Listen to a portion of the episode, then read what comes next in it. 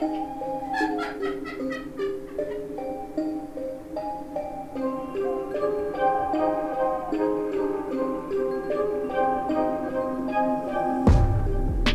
kommer nu få höra en berättelse. Det kallas för en folksaga. Det betyder att det är en gammal berättelse som gått från mun till mun i många generationer. Och den innehåller många märkliga händelser, udda personer och mystiska varelser. Kan vara lite läskigt ibland. För i sagans värld är allt möjligt. Men trots alla hemskheter, läskigheter och mysterier så kan du vara trygg. För i sagans värld vinner alltid det goda. Välkommen till Sagoberättaren och jag heter Louise Åsenfors. Jag välkomnar tillbaka. Idag ska jag berätta en folksaga som heter De två skrinen. Och den här sagan innehåller både gott och ont och stort och smått. Ja, den handlar om en elak styvmor som är så vanligt i sagornas värld. Och det handlar om hennes dotter som påminner ganska mycket om sin moder. Och det handlar om hennes styvdotter som är så god och from. Och för den ena dottern går det bra och för den andra inte lika bra.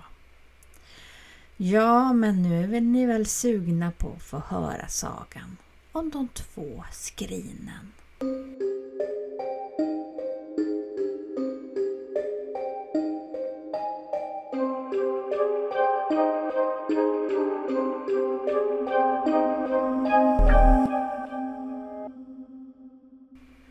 Det var en gång en gumma som var ovanligt elak. Hon hade två döttrar, en egen och en styvdotter. De var mycket olika varandra, för gummans dotter bråddes på sin mor medan styvdottern var så god och vänlig att hon aldrig gjorde den minsta fluga för när. Därför var hon älskad av alla, utom sin styvmor och styvsyster.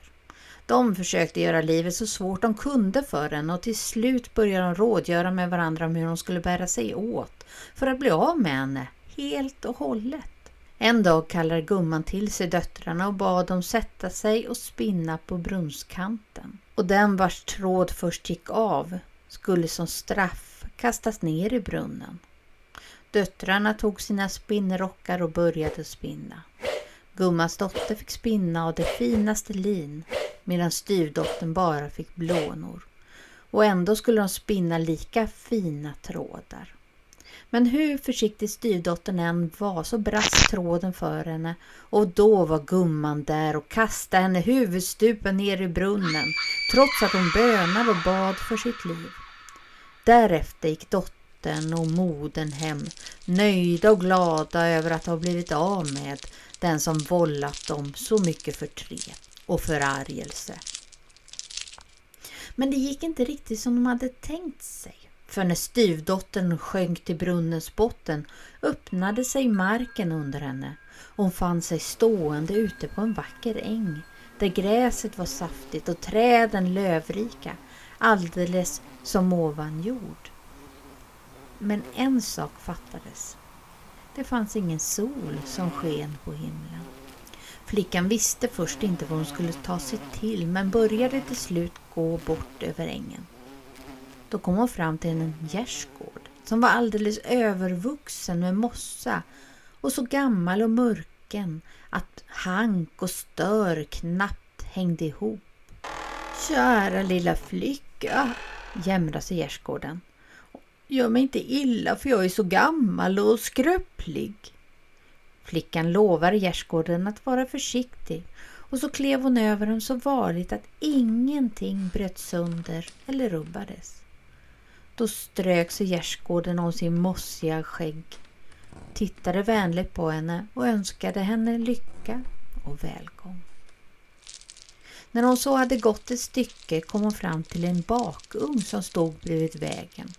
Den var full av varmt nygräddat bröd och brödspaden låg alldeles utanför ugnsluckan. Kära lilla flicka, suckade ugnen.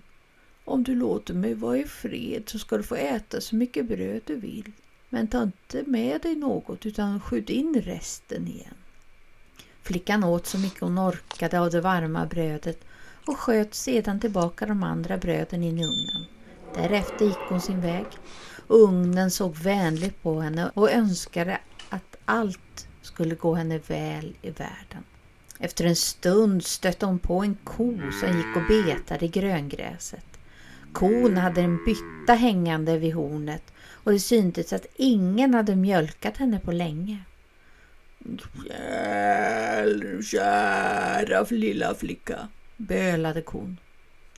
Gör mig inget illa. Mjölka mig först så får du dricka så mycket du vill av mjölken sen.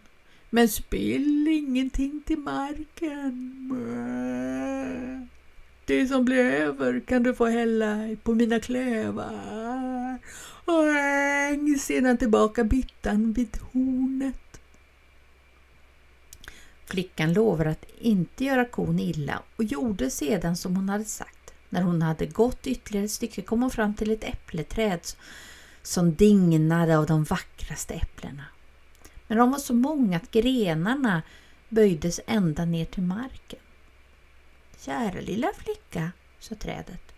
Gör mig inte illa utan ät så många äpplen som du vill. Men ta inga med dig utan gräv ner äpplena vid min fot. Sätt sedan ett stöd under mina grenar. Flickan gjorde som trädet sagt och gick sedan sin väg. Trädet nickade med sina gröna löv och såg vänligt efter henne och önskade henne lycka och välgång i livet. På kvällen mötte hon en gammal gumma som satt lutad mot en grindstolpe. Hon hälsade vänligt på gumman som hälsade tillbaka och frågade vem hon var. Jo, sa flickan, jag är ett fattigt styrbarn som gett mig ut i världen för att söka tjänst. Ja, sa gumman. Men om du sätter dig här en stund och kammar lössen ur mitt hår så kan vi talas vid. Flickan satte sig på marken, lade den gamla gummans huvud i sitt knä och kammade hennes toviga hår. Gumman tackade henne och sa Ja, när du nu varit så snäll och kammat bort löven från en gammal gumma som jag så ska jag istället tala om för dig var du kan få tjänst. Fortsätt bara att vara snäll och vänlig så kommer du ha lycka här i världen.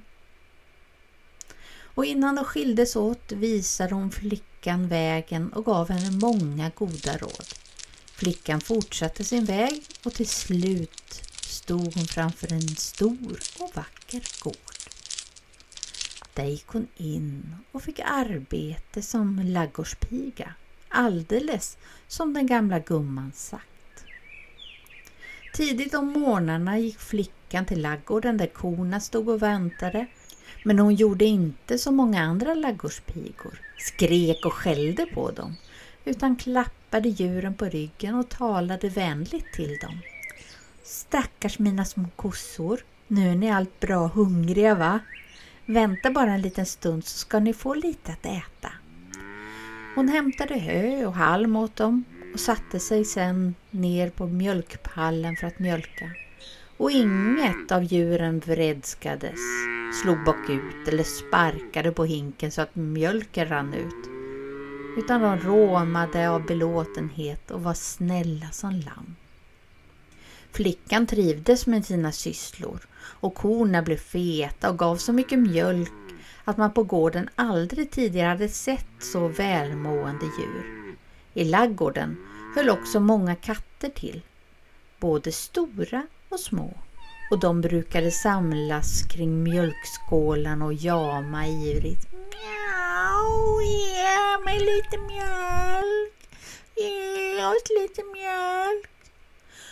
Och flickan var snäll mot katterna och strök dem över ryggen och talade vänligt med dem. Sedan hällde hon den nysilade mjölken i kattskålen och katterna strök sig mot hennes ben och spann förnöjt. Efter dessa morgonsysslor skulle hon gå till logen och rensa korn.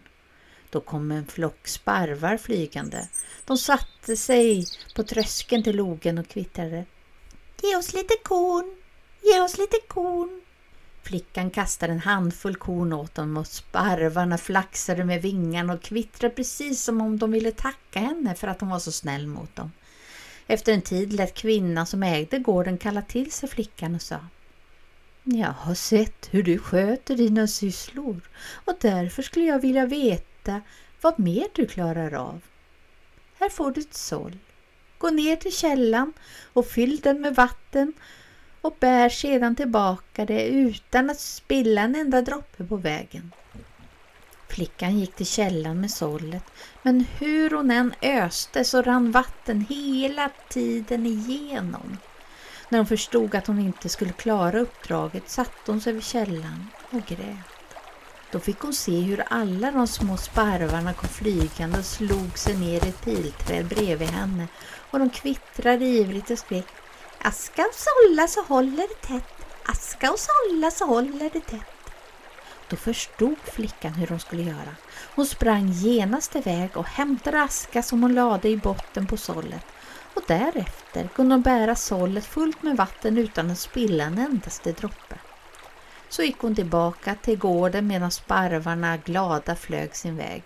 När kvinnan såg flickan komma med sållet fullt av vatten blev hon mycket förvånad och började fråga henne hur hon hade burit sig åt. Men flickan svarade inte, för hon ville inte avslöja sina fågelvänner. En tid därefter kallades hon åter till kvinnan som nu ville sätta henne på ännu fler prov. Här har du två sorters garn. Det ena vitt och det andra svart. Gå ner till älven och tvätta det vita garnet tills det blir svart och det svarta tills det blir vitt. Men du måste vara färdig innan solen går ner. Flickan gick ner till älven med garnen och började tvätta men hur hon än gnuggade och stod i så förblev det vita garnet vitt och det svarta svart. När hon förstod att uppdraget var henne övermäktigt satte hon sig vid strandkanten och grät. Då kom fågelvännerna flygande igen och slog sig ner i björkarna vid älvkanten. De satte igång med pipa och kvittra. Tag det svarta, gå mot öster, ta det svarta, gå mot öster. Flickan gjorde som fåglarna sa och gick österut utefter älven. Där doppade hon ner garnet i vattnet och innan hon visste ordet av blev det svarta garnet vitare än den vitaste snö. Sen gick hon det med vita garnet och då kvittrade fåglarna igen. Gå åt väster, gå åt väster. Flickan lydde fåglarna och drog sig västerut nedåt älven. Och när hon sänkte ner garnet i vattnet blev det med den svartare än det svartaste kol och när hon kom hem med det tvättade garnet blev kvinnan lika förundrad som tidigare och ville absolut veta hur det hade gått till. Men flickan teg som muren. Så gick en tid och en dag kallade kvinnan åter på flickan och sa att hon nu måste sätta henne på ett sista prov. Här är garnet som du tvättat. Av det ska du väva en väv så fin och felfri att där inte ska finnas en enda knut eller noppa och allt ska vara färdigt före solnedgången. Flickan tog garnet och började väva men hur hon än ansträngde sig ville garnet som var skört och ojämnt inte hålla utan det brast i ett. Flickan blev bedrövad över att hon denna gång måste göra kvinnan besviken. Hon satte sig gråtande ner vid vävstolen. Då öppnades dörren och alla katterna smög sig in. De strök sig mot hennes ben och frågade varför hon var så ledsen. Då flickan berättade vad som hade hänt sa katterna att de gärna ville hjälpa henne eftersom hon hade varit så snäll mot dem. Och nu sprang hela skaran av katter upp i vävstolen och satte igång att väva. Det dröjde inte länge förrän hela väven var färdig och där fanns inte en enda knut eller noppa utan var alldeles jämn och slät. När kvinnan fick syn på väven gjorde hon stora ögon och frågade vem som hade lärt henne att väva så fint. Men flickan röjde inte med ett enda ord de snälla katterna.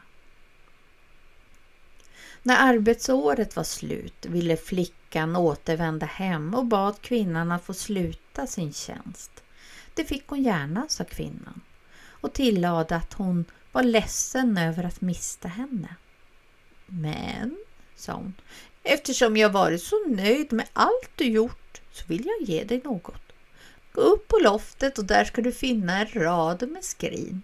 Du får ta vilket du vill men öppna inte förrän den står på en plats som du önskar.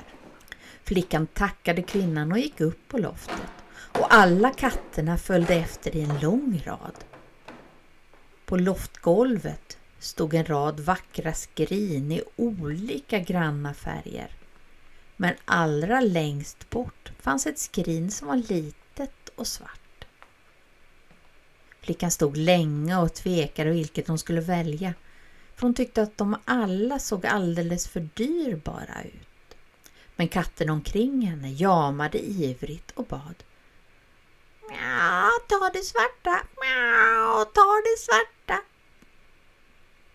Flickan tog det svarta skrinet men tyckte ändå att hon hade fått en alldeles för dyrbar gåva. Sen sa han adjö till alla på gården till kvinnan, korna, katterna och de små sparvarna och alla såg med sorg och saknad efter den lilla laggårdspigan. Hon vandrade tillbaka samma väg som hon hade kommit ända tills hon stod ute på ängen. Då öppnade sig marken framför henne så att hon färdades upp till den övre världen. Och när hon såg sig om befann hon sig bredvid brunnen på den elaka styvmoderns gård. Hon gick fram till stugan och när styvmodern och styvdottern fick syn på henne blev uppståndelsen stor. Styvmodern var först alldeles mållöst men utbrast till slut. Jaså, du lever än, din otäcka unge, och jag som trodde att du låg död i brunnen. Men så var det tydligen inte. Flickan berättade att hon hade varit i den värld som låg under jorden, att hon hade fått tjänst där. Sen visade hon fram skrinet som hon hade fått i gåva och frågade om hon kunde få en liten plats att ställa det på. Då blev styrmodern så rasande att hon drev ut henne ur stugan och skrek Jaså, du tror att vi har ett rum åt dig här på gården? Nej, packa dig iväg till hönshuset. Där kan du få bo gott. Flickan lydde utan knot och gick ner till hönshuset. Där städade hon och skurade rent i vartenda hörn. Sen ställde hon skrinet i en vrå och öppnade locket. Och hennes förvåning blev stor då hon fick se vad som gömde sig där. Ringar, bälten och alla slags smycken av det renaste silver och guld. Och guldskenet flög upp i taket och ut efter väggarna så det lilla hönshuset nu blev vackrare än den förnämsta slottssal. Ryktet om den fattiga styvdotterns plötsliga rikedom spred sig vida omkring och människor kom farande från alla håll för att beskåda det som hade skett. Men styvmodern och hennes dotter blev gröna av avund. De gnisslade tänder och kunde varken äta eller sova och dag och natt grubblade styvmodern på hur hon skulle bära sig åt för att hennes dotter skulle bli lika rik som styvdottern. Till slut kom hon fram till att dottern också måste bege sig ner i underjorden och söka tjänst. För, tänkte styvmodern, om den usla styvdottern fick en sån lön, vad skulle då inte hennes egen dotter få? Det måste ju bli något mycket, mycket finare. Därför sa hon åt dottern att sätta sig på brunnskanten och spinna. Och när tråden brast knuffade hon ner henne i brunnen. Och allt gick som förut, jorden öppnade sig. Flickan kom ut på den gröna ängen och sedan hon vandrat en stund kom hon fram till den gamla gärdsgården som bad henne att vara försiktig men flickan svarade att hon inte brydde sig minsta om en gammal trägärdsgård. Och innan hon fortsatte slet hon av hankarna, slet sönder dem och kastade bitarna åt alla håll. Men gärdsgården skakade sitt grå skägg och mumlade bistert. Ja, det här ska du få igen. Så småningom stod hon framför bakugnen och också den manade henne att vara försiktig samtidigt som den bjöd henne att få äta av det goda brödet. Men flickan svarade på samma sätt som tidigare, ryckte upp ugnsluckan, kastade ut bröden på marken och sen hon också hade brutit av brödspaden gick hon sin väg. Ugnen såg efter henne och mumlade. Ja, där ska du minsann få äta upp. Så kom hon fram till kon som gick och betade på ängen. Kon bad henne att inte göra något illa och sen att hon fick dricka så mycket mjölk hon ville, bara hon inte spillde något på marken. Men flickan lyssnade inte på kon utan tog byttan och började mjölka. Sen drack hon så mycket hon orkade, slog ut mjölken på marken, sparkade sönder byttan och slängde sedan iväg bitarna så långt vägen räckte. Sedan fortsatte hon på vägen och kon stirrade ilsket efter henne och bölade. Det här har du inte gjort ostraffat. Efter ett tag kom hon fram till det gamla äppleträdet och också det bad henne att vara försiktig samtidigt som de lät henne plocka så många äpplen hon ville ha. Villkoret var att hon skulle gräva ner de som blev över vid trädens rot och sedan stödja grenarna med en klyka. Men flickan svarade hånfullt att hon verkligen inte brydde sig om vad ett gammalt äppleträd hade att säga. Så istället klev hon upp i trädet och skakade grenar så all frukt föll till marken. Och innan hon gick därifrån bröt hon sönder grenarna och strödde ut dem överallt. Men trädet ruskade på sin nakna krona och viskade hotfullt. Det här ska du få sota för. Senare på kvällen kom hon fram till den gamla gumman som satt lutad mot grindstolpen. Men flickan låtsades inte se henne utan fortsatte gå förbi utan att hälsa att säga ett vänligt ord. Vad är du för en?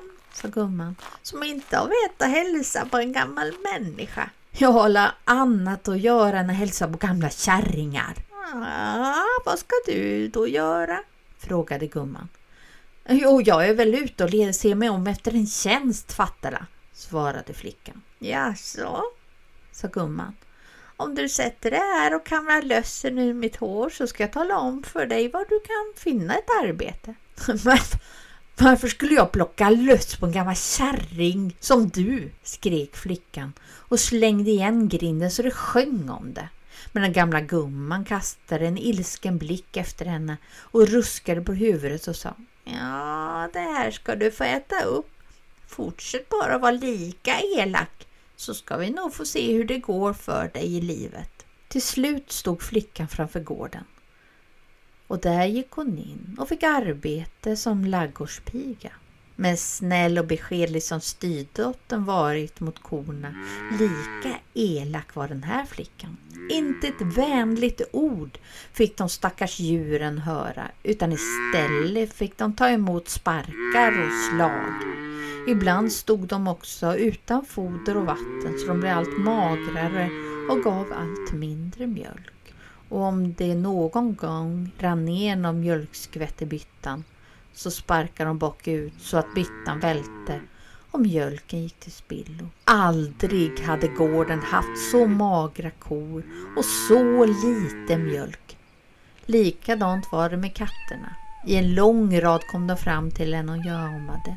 Mjau, ge oss lite mjölk. Ge oss lite mjölk. Men hon schasade bort dem och jagade dem härs och tvärs över laggården. Därför tålde de henne inte utan fräste och sköt rygg så fort hon kom i närheten och aldrig hade laggården varit så full med råttor och möss som nu. Och när hon gick till logen för att rensa korn kom sparvarna flygande och kvittrande. Ge oss lite korn, ge oss lite korn. Men något korn fick de inte utan istället möttes de av stenar från flickans hand. De små sparvarna försvann därefter helt från gården och drog sig tillbaka till skogen och aldrig mer hördes deras glada kvitter. Vad flickan än företog sig så gick det illa och hon var illa tåld av både människor och djur. En dag kallade kvinnan som ägde gården henne till sig och sa jag har märkt att du inte sköter dina sysslor till belåtenhet och därför vill jag se om det finns något annat du kan klara av. Ditt första prov blir att gå till källan och hämta vatten i ett såll och du får inte spindla en endaste droppe. Flickan tog sållet och gick till källan men hur hon än öste och stod i så rann vattnet ut igen och den här gången kom inga sparvar till hennes hjälp. Hon blev därför tvungen att återvända med oförrättat ärende. Kvinnan blev misslynt och klagade högljutt. Illa sköter du mina djur och dina andra sysslor. Jag hade ändå hoppats på att det någonting fanns som du skulle klara av. Efter en tid kallade hon på flickan igen och sa Nu kommer jag sätta dig på ett annat prov.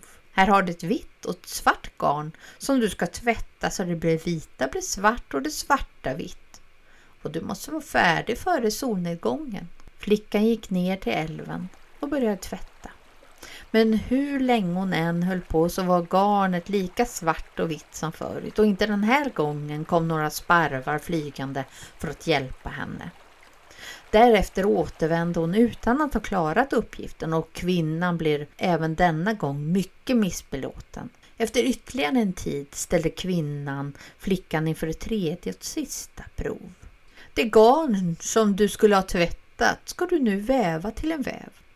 Men den ska vara så slät och fin att inga noppor eller knutar får finnas. Och se till att du är färdig före solnedgången. Flickan tog garnet, men det var alldeles för skört. Hon lyckades därför inte få väven slät och fin. Och någon hjälp av katterna fick hon inte heller. Så när kvällen kom var väven en enda trasslig härva. Då blev kvinnan arg och skrek. Inte nog med att du sköter mina djur illa. Det verkar inte finnas något annat som du duger till. När det så gått ett år ville flickan återvända hem och kvinnan var glad att bli av med henne. Men trots att hon var mycket missnöjd med sin ladugårdspiga så lät hon henne ändå få gå upp på loftet och hämta ett skrin. Men, sa kvinnan, du får inte öppna det förrän det står på en plats som du vill ha det på. Flickan brydde sig inte om att tacka utan rusade upp på loftet för att se på skrinen som stod uppradade på golvet. Hon undrade hur hon skulle få tag i det skrin som hade det allra dyraste innehållet. Men, tänkte hon, om det nu finns så mycket dyrbarheter i min systers lilla svarta skrin, vad skulle då inte finnas i det stora röda? Hon tvekade inte länge utan tog tag i det röda skrinet och gick sin väg utan att säga adjö till någon. Efter en stund stod hon åter på den gröna ängen och nu öppnade sig jorden så att hon kunde komma upp genom brunnen och ut i den övre världen igen. När de kom in i stugan slog modern ihop händerna av glädje och ropade Äntligen är du hemma! Åh, titta vilket skrin du har fått! Så rött och fint, mycket finare än din syster! Men dottern var så högfärd att hon knappt hälsade på sin mor utan frågade bara om hon skulle ställa skrinet. Ja, men på loftet förstås. I det finaste rummet i hela gården, sa modern. De skyndade sig upp på loftet och såg framför sig all den rikedom som väntade på dem i skrinet. Men deras besvikelse blev stor, för skrinet var inte fullt av skatter och dyrbarheter, utan där krälade istället ormar, paddor och andra otäcka djur. Och en röd eldslåga flög upp i taket och ut över väggarna så att inom kort låg hela gården i aska och med den modern och hennes dotter. Ett enda hus sparades av lågorna och det var det lilla hönshuset. Och där bodde styvdottern så nöjd och lycklig och så skulle hon få leva i alla sina dagar. Och snipp, snapp, snut så var den här sagan slut.